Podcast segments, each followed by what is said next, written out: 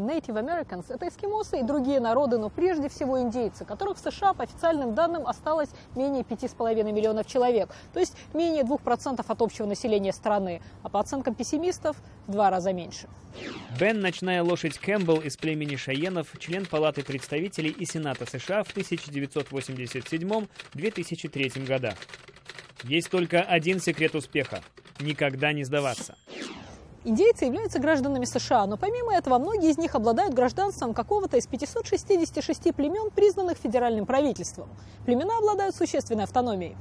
В XIX веке индейцам предлагалось либо сохранить гражданство своего племени и зачастую переселиться с ним в резервацию, либо принять американское гражданство и получить свой участок земли. Лишь в июне 1924 года был принят закон Снайдера, признающий всех индейцев, родившихся на территории Соединенных Штатов, гражданами США. Граждане США имеют право голосовать как на федеральных, так и на местных выборах. Однако даже после принятия закона 1924 года некоторые штаты пытались запретить индейцам голосовать на выборах. Для дискриминационных целей использовались два главных аргумента. Во-первых, утверждалось, что индейцы не разбираются в политике и не способны сделать осознанный выбор. Но, во-вторых, если индейцы живут на территории автономных резерваций, то они не могут считаться гражданами штата. На протяжении последующих 40 лет эти аргументы были опровергнуты в нескольких судебных процессах. Но все же последним штатом, который признал право индейцев на полноценное участие в выборах, был штат Нью-Мексико. Было это в 1962 году. Политики-индейцы занимали ряд выборных должностей в США, от муниципального до федерального уровня.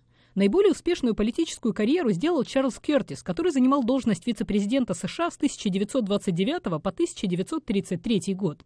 Однако он был индейцем лишь на четверть и считал ассимиляцию залогом успеха коренного населения. На сегодняшний день в Конгрессе лишь два представителя коренных американцев оба республиканцы из штата Оклахома. Том Коул, индейец из племени Чикасо, и Марк Уэйн Малин из племени Чероки.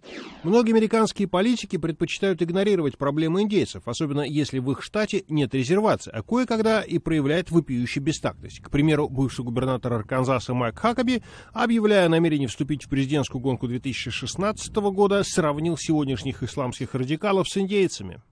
Когда я слышу, как нынешний президент говорит, что он хочет, чтобы христиане прекратили вести себя высокомерно, чтобы договориться с радикальными джихадистами, я задаю себе вопрос. Когда он смотрит вестерн 50-х годов, понимает ли он, кто там плохие парни, а кто хорошие?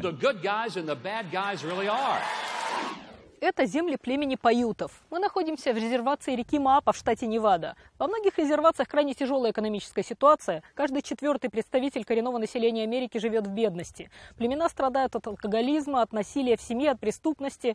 Многие индейцы с подозрением относятся к федеральному правительству, но однако представители коренного населения также отмечают рост вовлеченности в политический процесс. Племя Паютов из резервации Маапа-Ривер зарабатывает благодаря вот этому придорожному торговому центру, в котором есть казино. Во время избирательной кампании 2008-го Барак Обама посетил резервацию племени Кроу в Монтане.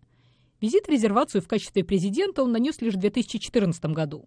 На Национальный съезд Демократической партии 2012 года в Северную Каролину приехал 161 делегат от индийских племен, чтобы поддержать номинацию Обамы. В некоторых штатах, к примеру, в Аризоне, Северной Дакоте и на Аляске, голоса индейцев помогли решить исход последних раундов президентских выборов. Индейцы предпочитают называть себя независимыми избирателями, но большинство все-таки голосует за демократов.